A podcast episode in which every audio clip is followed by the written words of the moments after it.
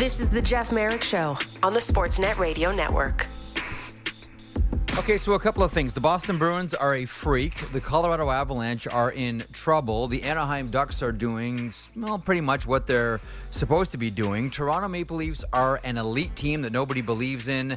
David Pastrnak is going to get paid. The Seattle Kraken are grinding their way through this schedule. You know, these are some of the answers to today's Merrick Show QOD, which I tweeted out a couple of hours ago, which is this. Tonight is the halfway point of the season, right? It's going to happen with one of the late games tonight. We'll get into that in a couple of seconds. Tonight is the halfway point of the season. So what are you 100% certain of right now? There's been enough runway here. We've had enough viewings. It's been a few months into the season that we're starting to see patterns and starting to make determinations about teams. Will there be one that goes on a wild, you know, Hamburglar-esque winning streak? Maybe. Maybe a St. Louis Blues-esque winning streak and they end up winning the Stanley Cup in a surprise upset. Maybe. Might happen. But generally, you know, we're kind of seeing where the season is headed so far. Now, thankfully, we're actually getting races. Last year in the Eastern Conference, outside of the seedings and who's going to play who in the opening round, that was a snooze. That was all settled around Christmas time, maybe even before Christmas time. The East was done. At least this year we have races in both of them. So I'm curious, and we got some really good answers so far. I am curious. We're at the halfway point of the season tonight. What are you 100% certain of? Maddie Marchese comes in here for a couple of moments here on the program. By the way, Elliot is at the Nashville skate at Scotiabank, so he's going to be joining me in 1 hour time. So hit pause on that. Greg Wyshynski gets pushed to tomorrow. We're a mess today. We're a Frankenstein program, but nonetheless, there it is. Maddie, how are you today? I'm better. I was better yesterday than today because yesterday's show fell into our lap, Jeff. Oh, I know. You handed me a couple of different general managers as well. The two teams were facing off against each other. There's Kevyn Adams, come on down. There was also Ron Francis, come on down. And today it's you and me. You know, Dan Carlin, who to me is the greatest podcaster, used to have a great line of it when he used to host talk radio in San Diego, a daily news and politics show. He would say, you know, one of the reasons why podcasting was so attractive to him is as a radio host, 3 days of the week, he was excellent. The problem is he was on 5 days of the week. And when you do a podcast, you can be good a couple of times of the week, and that's it. But when you're doing daily radio, some of the blemishes start to show, Maddie. Some of the blind spots start to show. Some of the biases really start to show. There you go. So I kind of feel like Dan Carlin. This program anyway. 3 days of the week, we're really good. The problem is we're on for five. Anyway, how are you today? I'm. Other than that, I'm good. We managed to put the show on the air. A little bit of a look behind the curtain. We managed to put the show on the air. That's all that matters. About an hour and a half ago, we get a text from Elliot. Pred skate, 1 o'clock, please. Boom, and Maddie's life changes. Oh, by the way, did you watch that Colorado-Florida game last night at all? I have to confess, Jeffrey, I was KO'd by about 9 o'clock last night. Oh, were you? Yeah, you've had a couple of rough ones with your kid. I get it. You've got Maddie's got a young child. Many of us have been there, but it's the old saying, you dip the stick, you got to pay for the oil. Now, there's a moment in that game late because Colorado has this incredible comeback, right? I shouldn't say incredible because we're used to comebacks now in the NHL. And then late in the game, Artturi Lehkonen takes a penalty. Did they call it a slash? Did they call it interference? I can't remember what the exact penalty was, but essentially he got his stick in and around the hands, and it's quick, right? It's really, really quick. You can have a look. The clips are online. Just on quick Twitter search, Lehkonen, on Aaron Ekblad's hands, and right away the official's arm goes up and he sits too. It doesn't look egregious at all. It looks really light. It's nothing more than. He looks like he's just trying to tap Ekblad's stick, and the stick kind of rides up, and everybody loses their mind. I'm going to talk to Peter Baugh about this, who covers the Avs for The Athletic, coming up at the bottom of the hour. So everybody loses their minds on this on social media. You know, Shane O'Brien's going crazy about it. Let the boys play. This is nonsense. That really shouldn't be a penalty. And I get it. Like that hockey part of me understands it because no harm, no foul. Why are they calling that? And just for purposes of clarification, just so we're all on the same page here, do you remember a few years ago when everybody was getting their fingers broken, a lot of slashes around the hands, hands are getting broken, wrists are getting snapped, all of it? Johnny Gaudreau. So the crack, and there was Johnny Gaudreau. Johnny Gaudreau was probably the reason that this got changed. Like, we should really call, you're right, because we should really call this the Johnny Gaudreau rule. So I can't remember which manufacturer it was. And I don't want to venture a guess because I don't want to be wrong and embarrass a company that's not responsible for this. But there was one of the hockey manufacturers that with their gloves, when you closed your hand, pretty much all of your knuckles were really exposed. And so if a player was wearing this brand of glove, you knew to tap him in the hands because right away there's not going to be any protection and the player's going to drop his stick. And it doesn't even have to be. You've been slashed before in the hands. There doesn't even have to be a hard slash and the stick will just go. And so general managers complained, players complained, and so the edict came down, anything around the hands, any stick around the hands, whether it's a hard slash or maybe even just a tap, the officials are instructed to call it because there's a concern that, if you let the Lehkonen play go last night, it's the slippery slope argument, right? It's like, that wasn't egregious, we'll just let that one go. And then all of a sudden, because players, give them an inch and they'll take a mile. Give them a rope, they'll think they're a cowboy. It will get carried away unless you have strict enforcement of all sticks around hands. And I looked at that play and I said, that was called because of every single general manager who had a player that got a broken knuckle or an injured wrist because of slashes around the hands or even just stick checks that rode up and hit the hands. I know it sucks. I know it looks soft. I know it looks weak. But this all goes back, I think to your point, Maddie, to Johnny Gaudreau getting chopped every time he skated through the neutral zone. That's what that play was last night. So I watched it. I just saw it. Not gonna lie. Didn't like it, Jeff. Didn't like it. I know. I get it. There's no impediment there. Aaron Ekblad is allowed to finish the play that he started. And that to me, correct. Like, it's just, it's not great, Bob. I know, but you know what it is, Maddie? That has now become puck over glass. The stick to the hands has now become puck over glass. It's automatic. Yeah.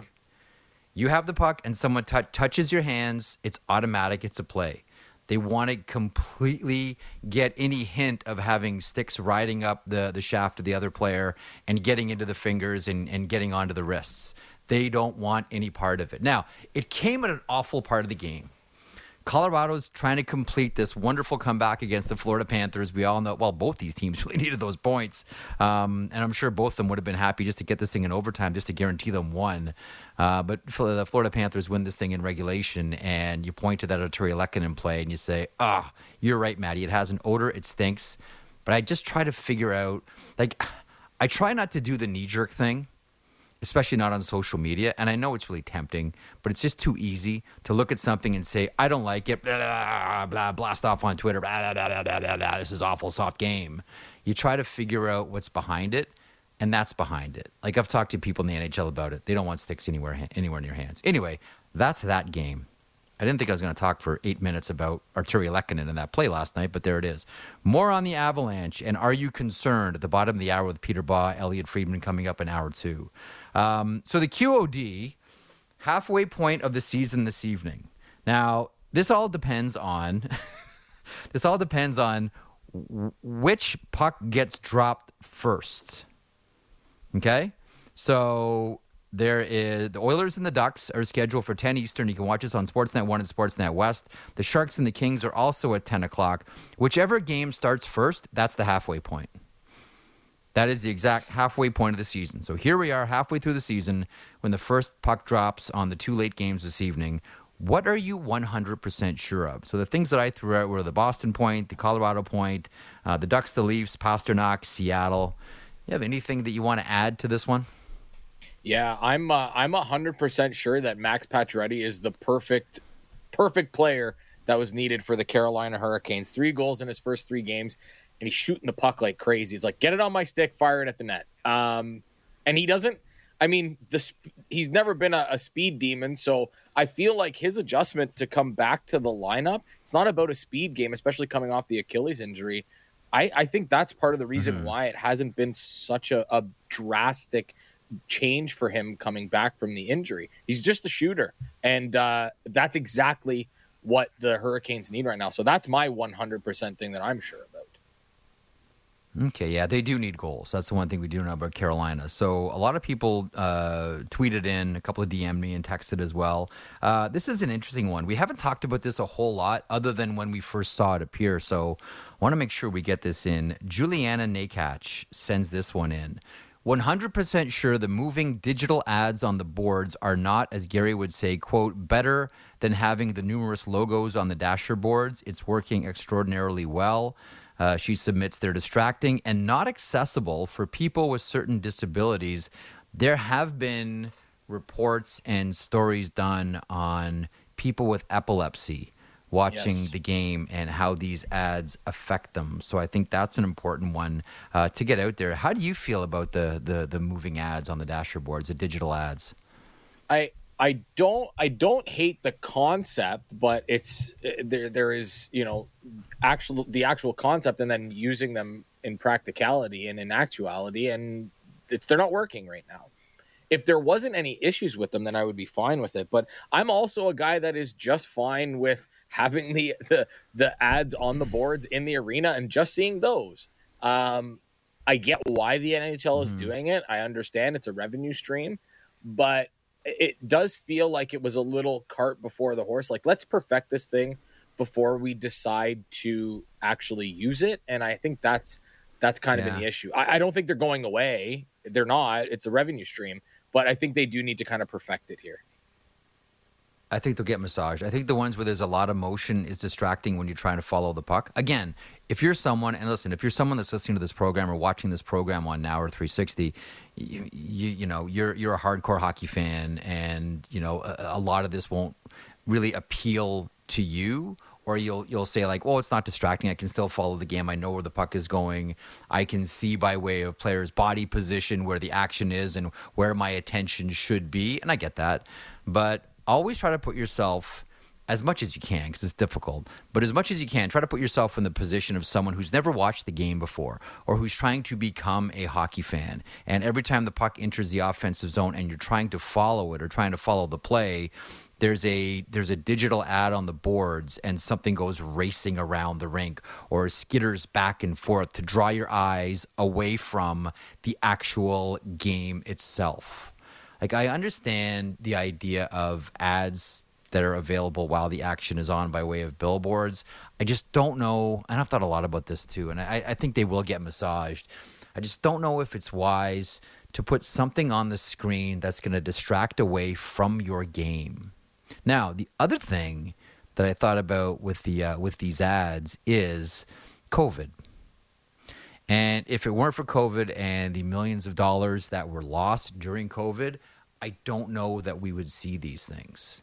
Like, there's a lot of things that once upon a time were sacred, and I know a lot of people like to dump on the commissioner, and I get it. He's there to take bullets too. A lot of these are his decisions, obviously. But there's a lot of things that the commissioner has kept clean in the NHL that after COVID and numerous owners looking for new revenue streams and trying to recoup money, eventually, and whether it's ads on jerseys or, you know, digital rink boards and moving ads, you just kind of have to give into as teams try to make their money back.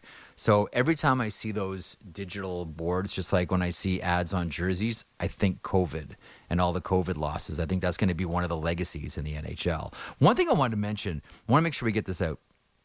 I mentioned Boston off the top and how much of a freak they are. You know, I'm uncomfortable with the conversation that the Boston Bruins are trending towards being, you know, the best regular season team of all time. Just because, you know, I look at the 77 Habs, for example, and say, okay, if at the end of the game it was 2-2, that was the score. That was it. There were ties. There are no ties anymore. So I don't know. And listen, I'm not taking anything away from this 32-4-4 record, which is incredible. I just don't know that I'm comfortable calling them the best regular season team of all time. But the one thing I am comfortable saying is I think we might be missing the boat on the Boston Bruins right now, because we've given a lot of praise to Jim Montgomery, rightfully so, a lot of praise to David Pasternak's season, and he is going to get double digits, take that to the bank, long-term deposit, etc. You know what I really think changed the Boston Bruins? Was the same thing that changed the Anaheim Ducks before they won the Stanley Cup. Another A-level defenseman. Could you not make the argument that the reason Boston is like this, because this is still the same team. Sure, there's a new coach, but this is still the same team. Could you not make the argument that Hampus Lindholm changed everything? And that the presence of Hampus Lindholm allows that team to have either Charlie McAvoy or Hampus Lindholm on the ice at all times. And Hampus Lindholm, who plied his trade in Anaheim for all those years very quietly, was one of the best defensemen in the NHL that not a lot of people knew about outside of hardcore fans. Casual hockey fans maybe would have known a little bit about Hampus Lindholm, but essentially he was hiding in Anaheim. You don't hide when you play with the Boston Bruins, and now everybody knows how great he is. And if you're going to point to one thing that's helped the Boston Bruins get to this 32-4-4 record, not to take anything away from, you know, number 37 or David Krejci or Jim Montgomery or Linus Ullmark, to me it's Hampus Lindholm. Full stop. What do you think of that? Yeah, no, I agree. And Billy Jaffe, when we had him on, was talking about how Jim Montgomery deploys his defensemen. And there are games where he'll play McAvoy and Lindholm together, depending on the matchup, if he really wants to dominate a certain line or whatnot. And then he can spread them out. And then you've got them playing the power play, and they're killing penalties. And they, when you have two defensemen that play in all facets of the game, it makes and are really good at it, it makes a huge difference. Yeah. And especially when you're at home, like it sounds to me, and I confess I haven't watched every Boston Bruins game, so I'm sorry, but the way Billy was outlining it for us was Jim Montgomery plays the matchup game so well at home, which may speak to why the team has not lost in regulation at home yet and why they've been such a wagon whenever they step on the ice, because they have that ability to not only line match, but it's like, oh, we'll give Charlie McAvoy a break here. Oh, here comes Hampus Lindholm. Good luck with that one.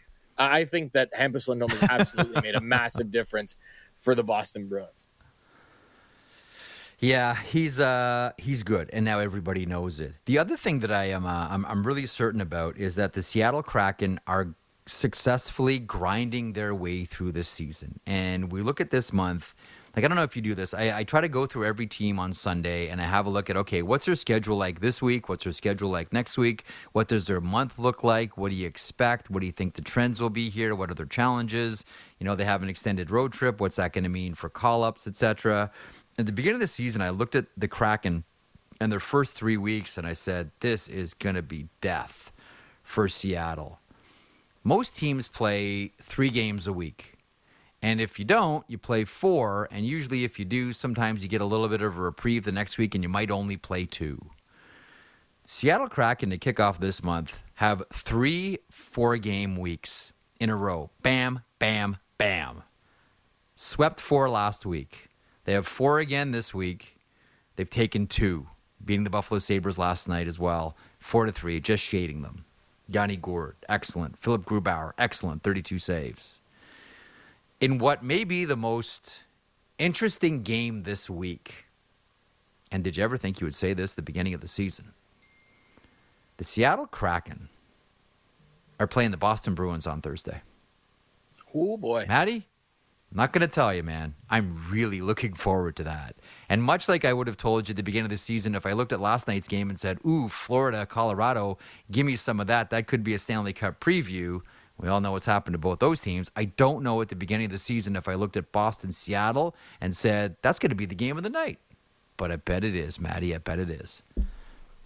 Yeah, it's what I'm telling you that Dave Haxtell, like in most years, looking at what Jim Montgomery's done with the team, I would say clear favorite for the Jack Adams Trophy. And I said this over a month ago.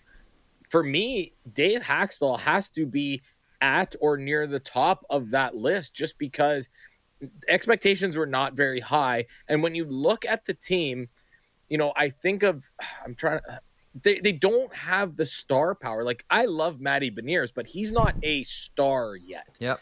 And they don't have great goaltending. They are a team built up of, you know, much like the Vegas Golden Knights were with less star power, a bunch of quote-unquote misfits. And what he's done with this group, and there were lots of people that thought that he was going to get fired after one season with Seattle last year. And they stuck with him because this was their guy. And what he's done with this group, and dare I say that I don't think that Ron Francis is done dealing here. Like, Tolvanen has been such a good pickup for them. He didn't have a point last night, but a point in every other game he's played. I wonder about Seattle trying to make a push to bring in a bona fide star. Or it just feels like that's their type of move. That person also has to have term on their contract, because I don't think they're looking for a rental where they are, but they are super, super interesting right now. So Rachel Dory said, sent an answer as well. And this is a really good one, too, because we talk a lot about Jim Montgomery and Coach of the Year, et cetera. And there's a few candidates. How about this one? Don Granato isn't getting enough love for the development he's doing with the young Sabres. Amen. Yep. Amen. Look at all of those kids. All of them. And it's led by Tage Thompson, although Tage Thompson really isn't a kid. But look at some of the players like that. That, and even not even just the players too. Look at Ukko-Pekka Luukkonen and those opportunities. Like, that schedule that they laid out between Anderson and Luukkonen, like, that was a gauntlet that Luukkonen had to go through. And a lot of coaches might not have made that same decision or put that same type of schedule together. Now, I know a lot of it, I'm sure, is put together between not just Don Granato, but the goalies as well. Mike Bales is the goaltending coach there, so he would have had a hand in it as well. But now all of a sudden we're saying, oh, hold on a second here. You know, Eric Comrie didn't have, the best rehab assignment to Rochester, and last night didn't exactly go well. What was it, 4 goals on 22 shots? Meanwhile, everyone in Buffalo is screaming, Luukkonen, send him back. And, as Kevyn Adams told us yesterday, woke up and he was sick and he couldn't play. I think Don Granato's done a great job, Maddie. He has, and the one for me, I know that everybody will point to Tage Thompson, and I get it, but the one for me is Rasmus Dahlin, because so much was expected of him, and everybody was kind of saying, well, he's not really living up to expectations, and this isn't working, and was he, is he ever going to be that guy?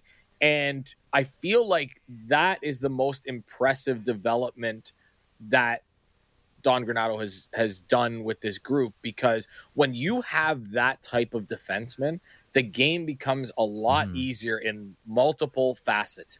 And Rasmus Dahlin has taken that, the step that he has taken has been way bigger year over year than I think anyone could have ever expected. And it was mentioned yesterday by Kevyn Adams, like, he's a man now, like, he's 22 years old, but he's worked on himself. But I think that the job that Don Granato has done, hey, the Buffalo Sabres, in my opinion, are the most fun team to watch every single night, because I have no idea what's going to happen, but I do know they're going to score a lot of goals. And it's going to be fun. Okay, you choose one from all the responses we got, and then we'll get to this part of this Ryan McDonagh interview here, and then give way to Peter Baugh. Yeah, this is my favorite one. This is from Bring Back St. Louis Punk. I'm 100% sure that I have 100% no idea what the Blues are. And if the Oilers miss the playoffs, that would be 100% hilarious. Oof! For everybody outside of anyone in that area code, to say nothing of anyone whose job may be in jeopardy if that does happen. To the point about the St. Louis Blues, I agree. I have no clue, other than what we're seeing now is a team that is transitioning from the Ryan O'Reilly, Vlad Tarasenko. I mean, they already started this transition when they let Alex Pietrangelo walk, and this is kind of been this has been coming for a while, because losing that, I still don't think that St. Louis has recovered from losing Alex Pietrangelo. He just did so much on that blue line, and I know they tried to cover it up by bringing in other defensemen, whether it's Falk, although he came in when Pietrangelo was there as Pietrangelo Insurance, or Torrey Krug. I think they tried to bring in defensemen who all could do a little bit of what Pietrangelo did. And ultimately, it's just a lot easier to have that guy. great leader as well for that team. So I think this has been coming for a while here for St. Louis. The good thing, I'll say this, the good thing for the St. Louis Blues is as this inevitable march has continued, where we know that Vlad Tarasenko, who requested a trade a couple of years ago, is not going to be here at the end of the season, maybe won't be here by the end of trade deadline. We'll see what happens with Ryan O'Reilly. Does he stay on a short-term deal? Does he end up getting moved elsewhere? This is a team that's transitioning from that era of St. Louis Blues to the Jordan Kyrou, Robert Thomas, maybe soon to be one day Joel Hofer, probably as soon as next season. Netminder, who's outstanding prospect for that squad. The good thing for St. Louis is during that time, they haven't been awful. And maybe you might say this is death, and I understand it, but they've been good. Not great, but good. So they've been able, again, we look at the history of St. Louis hockey. There's been a whole lot of playoff runs and a whole lot of playoff streaks, but it's always been a competitive team. It's seldom, if ever, that St. Louis really bottoms out. And that's where we are, again, with the St. Louis Blues as they move this thing. Throw Jake Neighbors into the conversation, too. As they move this thing from the fumes of the Stanley Cup champion St. Louis Blues to this next era of St. Louis Blues. Man, I keep coming back to this idea that the Edmonton Oilers are going to be okay, and I shouldn't worry about them. I know people in Edmonton are worrying about them. I don't think that I'm one of the people that worries about the Oilers. I know it's awkward. I know the goaltending has been an issue. I know they still need someone else on the left side. I know their cap situation. I understand it. And Evander Kane is coming back, and that will certainly help. But my brain isn't hardwired to believe that a team with Connor McDavid and Leon Draisaitl won't make the playoffs. I can't. There's a breakdown in my head when I even try to consider that point. But we'll see how it goes, and maybe I should. You want to get to this Ryan McDonagh, Maddie? Do we have time? Yeah, let's do it. Okay, so yesterday, as we mentioned on the show, Elliot and I sat down with Ryan McDonagh. Now, the full podcast just came out. There'll be a full video of the pod, which is really shot well and looks great. We did it at Toroni, which is a great restaurant in downtown Toronto. Looks spectacular. So that will come out on our YouTube channel on Friday. In the meantime, I'll play a clip here. This is Ryan McDonagh, Nashville Predators defenseman. I believe this is the clip about hard feelings when he got moved from Tampa to Nashville. Let's hear part of the interview. I wanted to ask you about this year. So you guys go to the final again. You come 2 wins away from winning your 3rd straight cup. And then, you know, kind of how did everything unfold after that, Ryan? And just how hard was it on you? I mean, yeah, you're talking about a pretty wide range of emotions. We, you know, going on another exciting deep run and with the group that's already so tight, been through so much together, you know, a lot of success and some downs along the way. And like you said, when you come up short, you know, your body's just kind of in shock and trying to recover and rest. And you're also trying to realize what you've accomplished the last couple of years and how close you were again that 3rd year. And then to, you know, kind of get your world flipped upside down there with the trade rumors and the trade possibility of happening, you're just trying to keep your focus on trying to find the best situation, the best scenario for you and your family to continue playing. And how come you chose Nashville? Well, for me, it was, you know, things moved really quick, and it was kind of an awkward time because it was later in the off season. It was coming up quick with free agency, and teams were kind of, or maybe it was the draft too, and teams were kind of trying to make moves with the cap and maneuver and position themselves. So it was going to take a lot of time for maybe more teams to get involved. And, you know, we had a couple teams right away reach out and try to work something, but, you know, they kind of needed some time to make moves and needed the draft to come around to make moves. But, you know, Nashville kind of came out of nowhere, and when I reached out to them, they were really excited, and it just kind of snowballed into a positive relationship and positive scenario, so to speak, and it was really fortunate that they stepped up at the end and made a move. And for me, you know, I was thrilled to kind of stay with a competitive team and a team that had some older guys and some young guys coming up, and like you talked about, a great goaltender and the difference that can make in the playoffs going forward and as far as having some success. So I was fortunate to, like I said, join a competitive team that was, you know, trying to win still. It's probably the toughest question I have for you, but are there any hard feelings at all? with Tampa. Oh, I mean, for sure. You know, like I said, I think it'd be a little different maybe if we got knocked out in the first round or didn't make the playoffs, and, you know, maybe you thought they needed to make some moves to shake things up, so to speak. But, you know, to go all the way to the finals again and to game six and, you know, almost make it a third round, you feel like you can keep going with that group and keep having success. So to move on from that was probably the most difficult thing for me. What are the memories that have the most gravity with you when you look back at Tampa, the two Stanley Cups, the run to the final? You had a run to the final with the New York Rangers as well. But what are your most vivid memories about playing in Tampa? I mean, we had so much fun, and obviously the excitement around that 62 win regular season run. Yeah. And then it comes crashing to a halt. And yep. We obviously remember what happened there, but you want to talk about adversity as a group and facing it head on, and management and coaches sticking together in a group and believing in a group and not necessarily blowing it up or making too many big changes. To go through that, come out of it the way we did, I think, I mean, it's a grand scheme of a memory, but yeah. I think, you know, you always have adversity over the course of your career and life in general. And for us to come out of it the way we did, I think just really speaks volumes to that group as far as coaching staff, management, and players all coming together. And I guess putting aside, you know, their personal matters and putting the team first to try to do whatever we could to win. Do you remember any one specific player or message? Because I heard that Cooper in particular really trusted you. Was there any one particular message or comment or anything that a player said or team coach or executive said that you thought really mattered? I can't remember, you know, one player, one meeting per se. We had a lot of great leaders on that team, and obviously bringing in Pat Maroon after that season was a big moment too, having a guy that had just recently won.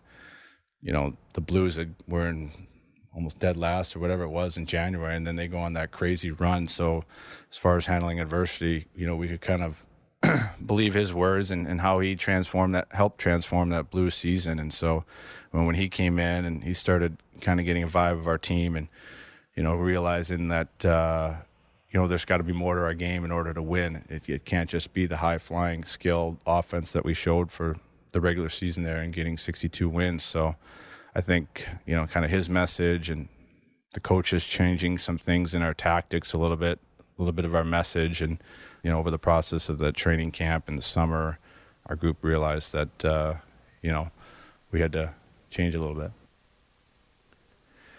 So that's Ryan McDonagh of the Nashville Predators. Tonight they'll face off against the Toronto Maple Leafs. You can watch that one on Scotiabank Wednesday Night Hockey. The full audio is available on our 32 Thoughts podcast. It just came out today. Wherever you find your podcasts, you can find that pod. Also, the video, which is really well shot, looks great, and, you know, Ryan delivers. He doesn't do many of these. He doesn't do really any of these long-form interviews. That comes out Friday at the Sportsnet YouTube channel, so check that out. One final thing before we give way to Peter Baugh covering the Avalanche. Tough one last night for the Avs, despite the third-period heroics.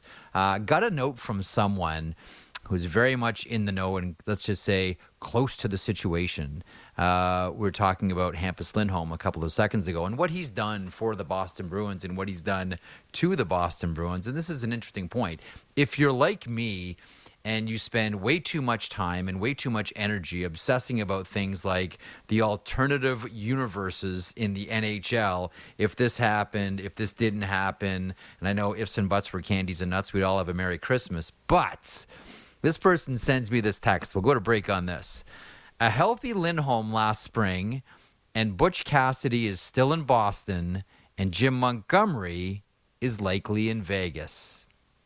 Very true. It's amazing what happens, and it's amazing the alternative universes you can put together in the NHL. You know, one of the ones that just springs to mind right away, you know, when the Boston Bruins were looking to trade Joe Thornton, he ended up with San Jose.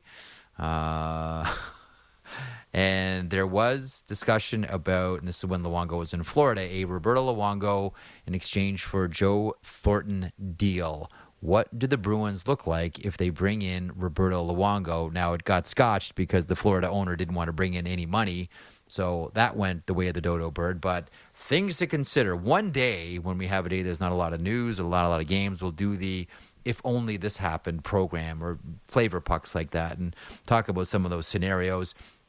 In the meantime, that is an excellent point. If Lindholm was healthy last spring, Cassidy stays in Boston, Jim Montgomery probably goes to Vegas. Either way, Peter DeBoer is going to Dallas. And doing great there, by the way. We'll hit a break. We'll come back and talk about the Colorado Avalanche. Don't forget, Elliot Friedman kicks off Hour 2. We have a random player of the day as well at the top of Hour 2, so stay tuned for that. Peter Baugh from The Athletic on the Avs, dropping a tough one to the Cats last night. That's next when the Merrick Show continues across the Sportsnet Radio Network, simulcast on Sportsnet 360. Everything Raptors, before and after the games. The Raptor Show with Will Liu. Subscribe and download the show on Apple, Spotify, or wherever you get your podcasts.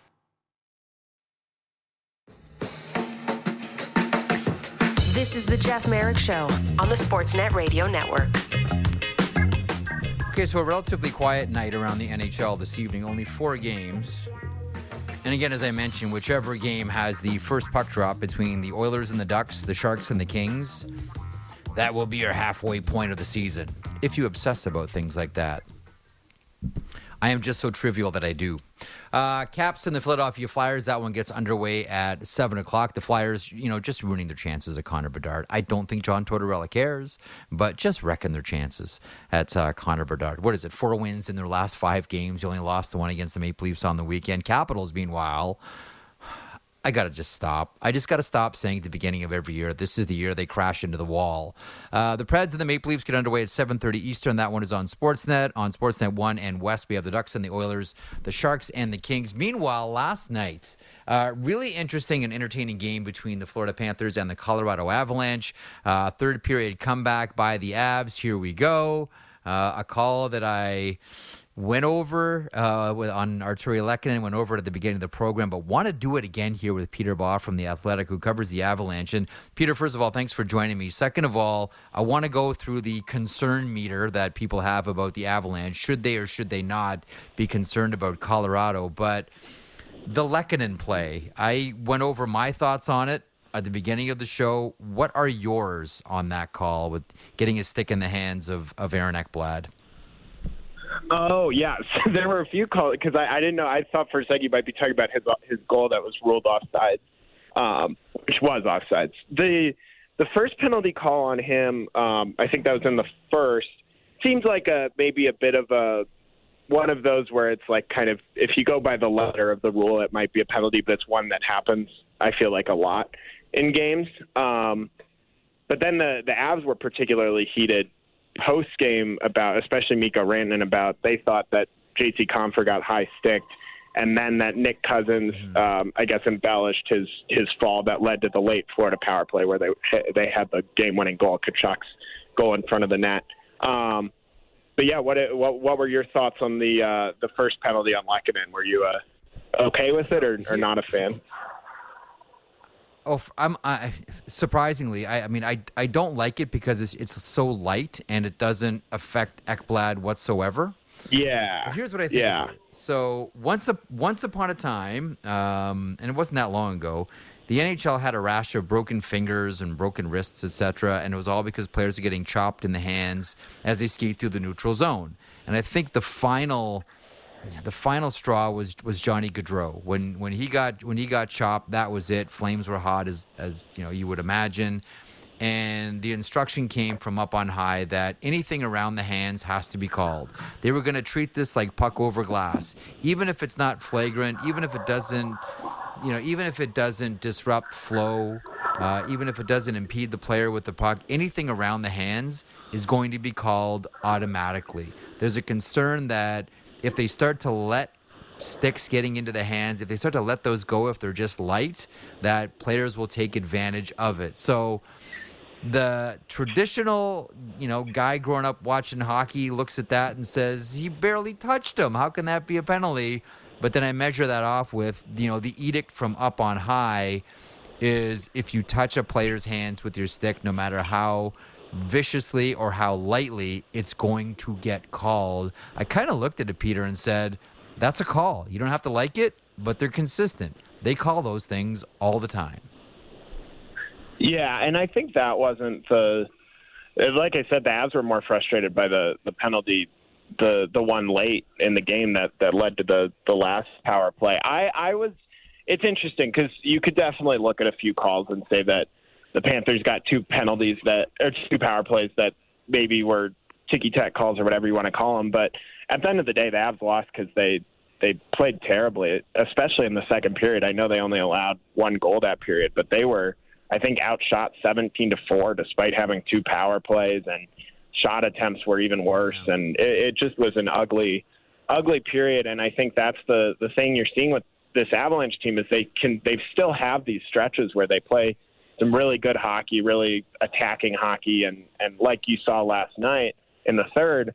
But they've had too many of these kind of like stretches where they just let games get out of hand or let leads go away, and it's been a little ugly for them, and that's probably why their record isn't what it should be right now. So how concerned are you then about the Avs? Like, there's a couple of teams that personally I'm not that concerned about. Here we are at the halfway mark this evening. I can't believe that I still can't get my head around the idea that a team that has McDavid and Draisaitl might not make the playoffs, so I don't have that kind of concern yet for the Oilers. And I kind of don't about the Avs either. Like, I don't know. Like, yeah. Am I wired wrongly? Like, I don't know. Like, you're way closer to it than I am. Is there any nervousness, any anxiety about this around the Avs? You're right there. The players I've talked to in recent days have all been like pretty confident of like we're going to get this turned around. They don't seem too concerned. I haven't talked to them a ton after last night, which I think was a pretty disappointing loss for them.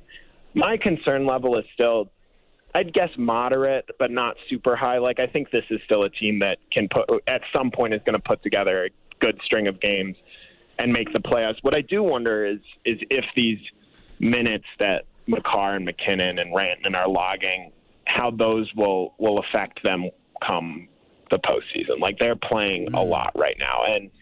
And I wonder, I mean, Cale Makar's averaging 27.5 minutes a night. He's played more than 30 minutes each of the last three games. Like, that's, doesn't feel like a sustainable strategy at this point in the year, but the Avs keep falling behind and keep needing to have their best players on the ice, and so they're really having to ride guys like Makar, McKinnon, Rantanen, and Taves.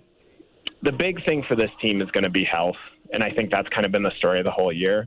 I think that they've I know you're like the number one Gabriel Landeskog fan, and I think this year could be a prime example of, true. Of why. Like, they miss him so much. Like, I think of just like in terms of composure and the leadership he brings, but also just like the little stuff he does of, I mean, this team's kind of missed some of that net front presence, like blocking the goalie's eyes, all that stuff. And Landeskog's one of the best in the league at all of that. So I think that the line has been that they're still confident he'll be back this season. I think the longer it goes, though, maybe the more concern rises because clearly this team needs him. It needs Nichushkin back playing like he can. And then I think you're looking at defensively, Manson and Byram being out has led to Makar and Taves playing more minutes to the point where they look a little tired. And then the Gerard Johnson pairing hasn't been maybe what it needs to be, especially considering all the other guys that are out. Let me throw one thing out at you about Landeskog here. Is this going to be Patrick Kane / Nikita Kucherov 2.0? That he's out, and then right before the playoffs, he travels to Lourdes, bathes in holy water, and he's healthy for the playoffs? I mean, we'll see. The team, they have to get back into, like, playoff position before they go ultra aggressive at the deadline, I think, and play the kind of cap game, you know. I think that maybe if it – I think that they would probably like him to play regular season games this year. If it makes sense for the team, like the team gets on a roll and then maybe the, you know, you can pull some shenanigans or whatever. But I think that it's tricky to, like, say that they should do that, especially because, like, I think if this team is still kind of, like, hovering around the last playoff spot, it makes it harder to justify going all the way in, especially with how weak the prospect pool is right now. Like, are you going to trade, if you're worried about making the playoffs, and you're playing Cale Makar 27 and a half minutes a game, like, do you really want to go all in and trade a first and a good prospect to get a second-line center? Or do you kind of say, let's roll with what we have, let our prospect pool reset a little bit, and see, man, maybe this team that we have, which still has obviously world-class talent, can come together. So I think all those considerations have to be made with Landeskog, and he has to get healthy, which he hasn't really skated yet. Yeah. Like, it's not like it seems he's particularly close. So one of the things that we're all going to be watching here, and I know you are, is what the Avalanche do at trade deadline. And I think we're all expecting some type of second-line center to arrive in Denver, whether it's Horvat, whether it's Taves, whether it's someone else that we might just be flat-out missing here who's requested a trade and we're unaware of. What's your expectation of what the Avs do come trade deadline time? Yeah, I really think it depends a lot on what comes in the next few weeks. I think that, like, if they get going, then it looks like some of their injured guys are going to be back soon, and they can be this kind of potent offensive team once again. Then I think you'll see them kind of go all in. I mean, I think you heard last year at the deadline. I forget if it was Sakic or McFarland. I think it would have been Sakic because he was doing press conferences after the deadline at that time. He said something about we wanted to reward the team and show our faith in them with this deadline. Like, they earned the upgrades that we've made. I'm not sure this year's team can say the same thing at this point. And the Avs are a team that has in the past been very resistant to trading first round picks. So I'm curious if they'll do that this year, if they'll consider trading a first. But I kind of think they've got to, I guess, show the front office that they deserve that before that's the case. And then I think they could use another defenseman, and I think they could use a depth forward. The one thing that I don't disagree with you, and I get it. Like, if your team shows that they deserve something, or they should get a cookie or a reward for how they play, that, you know, the general manager generally tries to, and normally does, rewards the team with something. I just can't help but looking at one thing specifically. I mean, the Avalanche still have one of the greatest gifts in the NHL, and that is Nathan MacKinnon at $6.3 million. Yep. Next year, that's $12.6 million. So regardless of maybe whether they deserve it or not, do you not, and we got about a minute to do this one here, do you not look at the fact that you've only got 1 year of Nathan MacKinnon on a team-friendly deal, so you kind of feel obliged to go for it right now one more time? I mean, I think that makes a lot of sense. And I think if they're in, it looks like they're in playoff position, I think they will. I don't think that the Avs, I'm not trying to dispel the notion that they're going to try to, like, make their team better and win. I just think the aggressiveness with which they do it will be determined by the next few weeks. And I think you also have to, when looking at the MacKinnon contract going up, you also have to remember that Eric Johnson's $6 million are coming off the books, so they almost, like, cancel out. Obviously, you still have to. Yep. Yeah, Johnson will still cost money to bring back, so it's not a. Yeah, it's still not a full, like, it's not a full cancel out, but I think it is worth remembering with the MacKinnon contract that they kind of planned it out for that to go up when Johnson's contract comes off the books. Real quick before I let you go, how's Force of Nature doing? Your documentation of how the Avs were put together to win the Cup. Oh, well, I feel like people, I've had a lot of really kind tweets and comments, and you wrote way too nice a blurb on the back of the book, which was very kind. So I don't have exact sales numbers, but I think it's doing okay, and I'd love it if it's available in Canada on all the, I think, Chapters or Indigo or whatever it's called. And I appreciate everyone who's looked into it so far. It's an excellent read. I recommend it to everyone. Peter, as always, full value, my friend. Enjoy. Listen, we're going to check back regular. It's one of the most interesting teams. The defending Stanley Cup champion always is. Thanks, as always, for stopping by today, pal. Sounds good. Thanks so much, Jeff. There he is, Peter Baugh from The Athletic, covers the Colorado Avalanche, dropping a tough one last night. Didn't even get the point against the Florida Panthers. Had the big comeback, tied, right? Tucked away. We're going to try to complete the comeback, but at least we get the point, right? Not so fast. That's a huge game for the Panthers as well. Elliot Friedman coming up in hour two. Not his normal spot, but nonetheless, we'll get the fridge. Also, Mark Savard, Windsor Spitfires head coach, who is now handling the career of Shane Wright, former NHLer, one of the most skilled players you've ever seen. Mark Savard in hour two. Fridge is next. Keep it here. The most opinionated Maple Leaf show out there. Real Kipper and Born. Be sure to subscribe and download the show on Apple, Spotify, or wherever you get your podcasts. This is the Jeff Merrick Show on the SportsNet Radio Network. All right, welcome back to the program. We're trying to get in touch with Mark Savard, head coach of the Windsor Spitfires. Head coach of Shane Wright and the Windsor Spitfires, although I'm sure Shane Wright will just say Windsor Spitfires. I'm part of the team, but a huge part of the team. Now, they were skating at 12:30 Eastern, so they would just be getting off the ice now. So we'll try to get Savard here as quickly as we can to talk about, from a coach's point of view, like from his point of view, when someone like Shane Wright becomes available and it becomes apparent that the Kingston Frontenacs of the OHL are going to trade him, you know, I'm curious how much input a head coach would have. I'm curious how much input he would have had with his general manager, Bill Boehler, who ended up getting Shane Wright.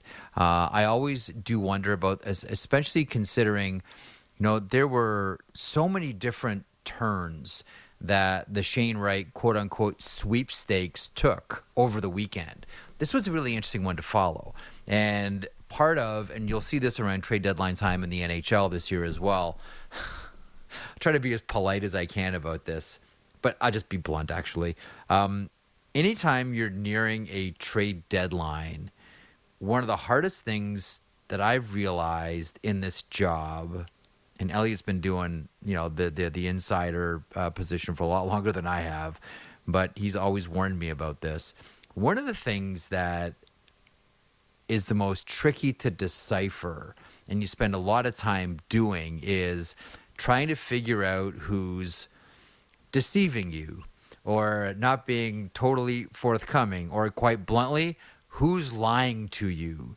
Because around trade deadline time, whether it's in junior hockey, whether it's in the NHL, there's a lot of incentive.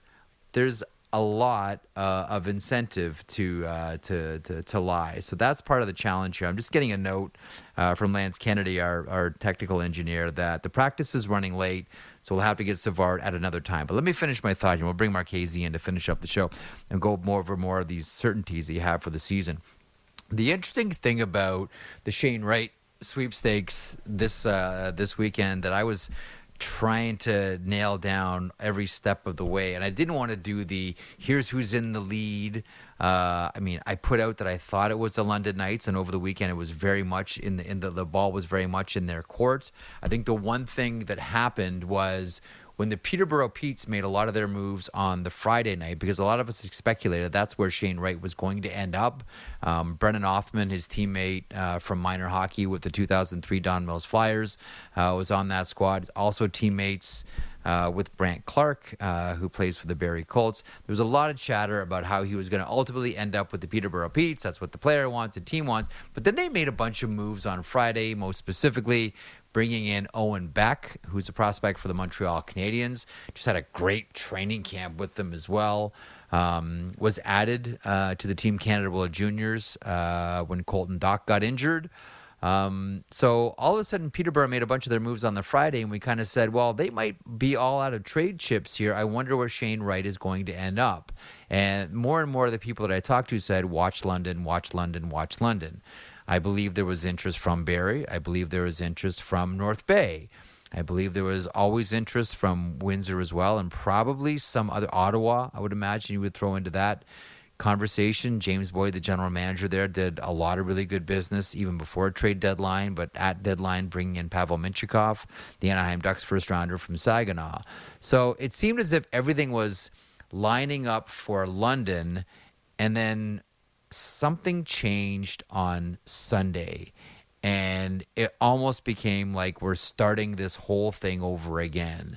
And it was back to the drawing board which are the teams that have expressed interest? Where does Shane Wright want to go in conversation with his parents, with his agent, Cam Stewart, with Ron Francis, who joined us yesterday, the general manager of the Seattle Kraken, where was going to be the right fits?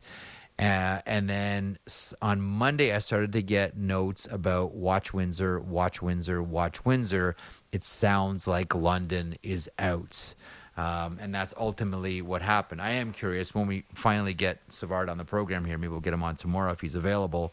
I am curious how much input he would have had, because don't forget, his team was, I would imagine, expecting to get Wyatt Johnson back.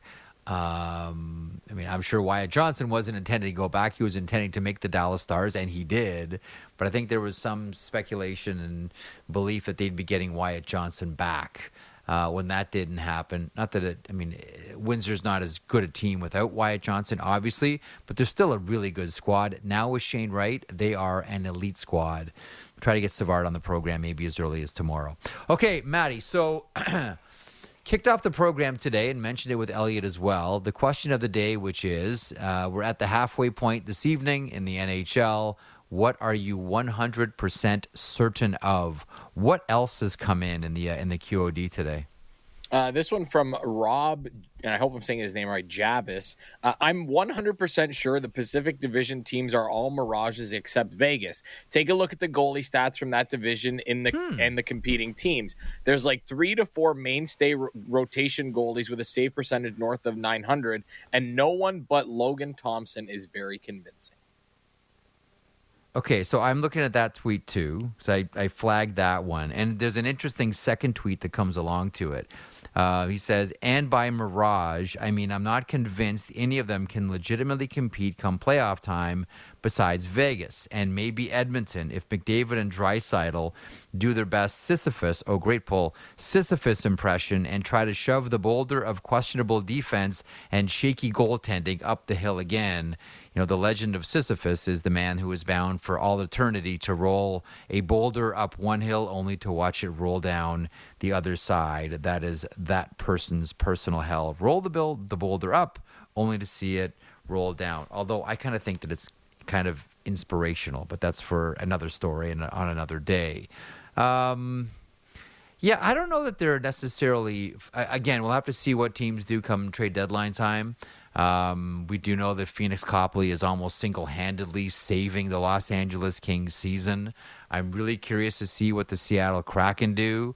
I'm really curious to see if one of or neither or both the Calgary Flames end up bottoming out here and not make the playoffs, or maybe they both jump in.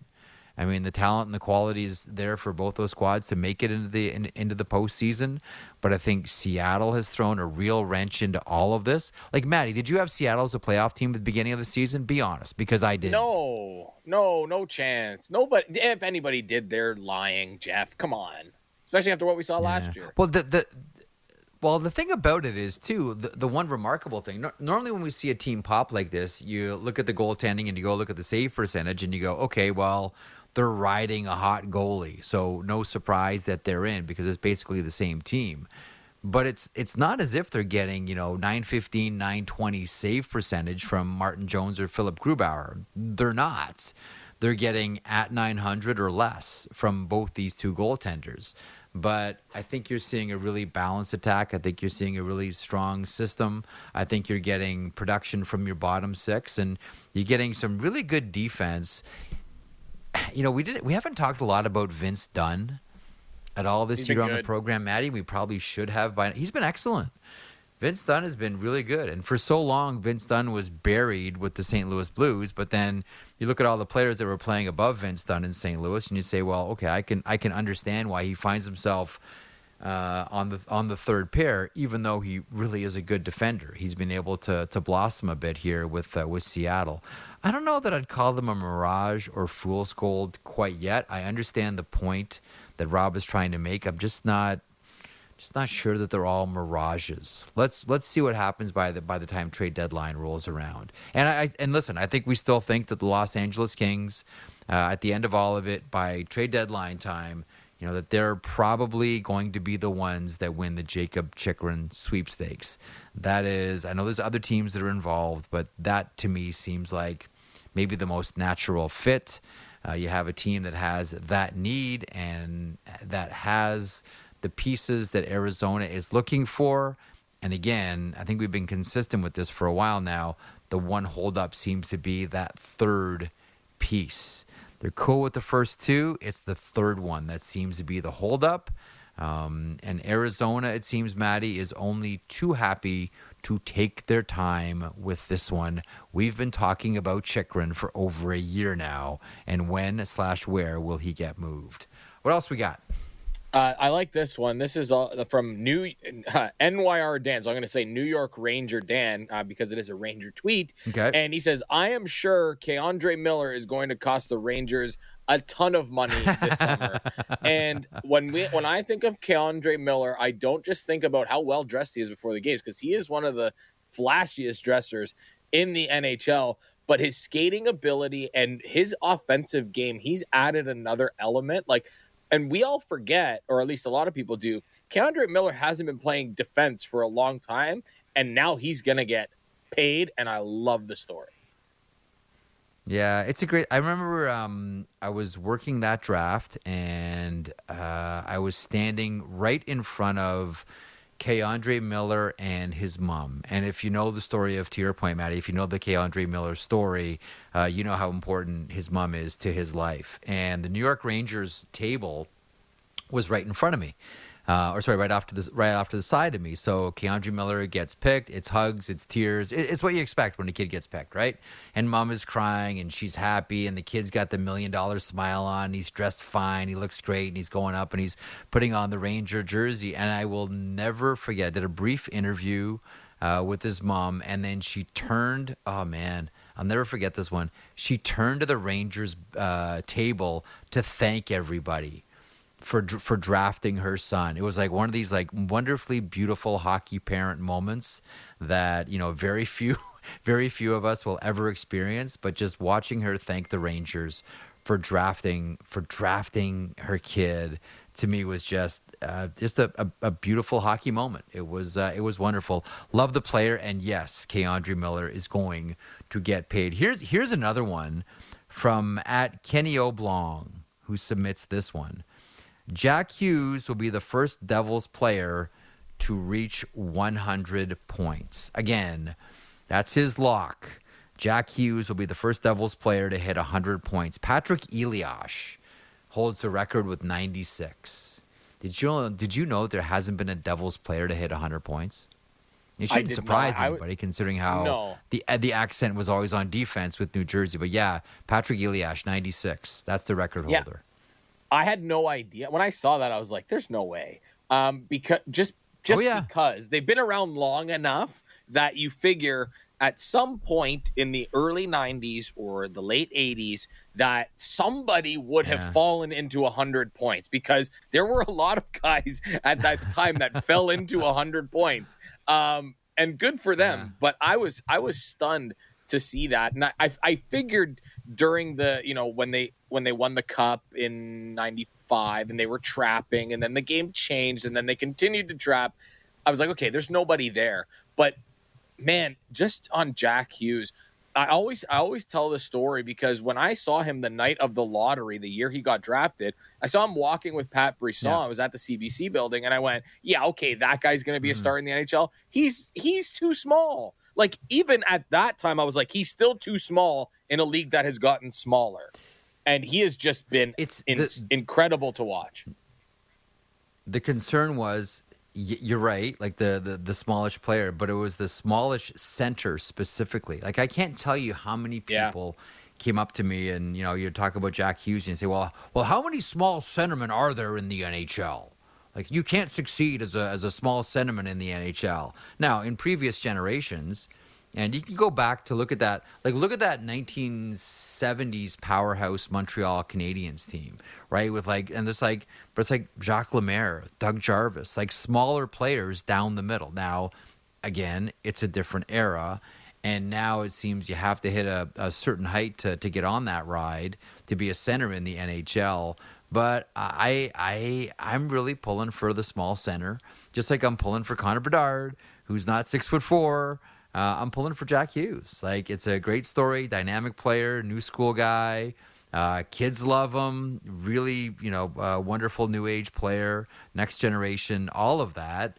And I think that'd be great if he eclipses Patrick Elias's record this season and they finally have someone hit the century mark. Like, you're right. You would have figured somewhere along the line someone would have hit 100 points for the New Jersey Devils, but not so fast. That ain't the thing. Okay, so listen, thanks to everyone for playing along on that one. We don't do the QOD very often, but when we do, man, we get fantastic responses from you. And a couple of more, one from Chris Stillwell, who submits, Habs are not good at all, and we'll have two very good picks in the draft. That's a shot at Florida, by the way, for those who don't know. And I like this one from Jacob Billington, and I agree 100%. Tim Stützle is undoubtedly going to be a superstar, and over the past few weeks, you've kind of seen it, right?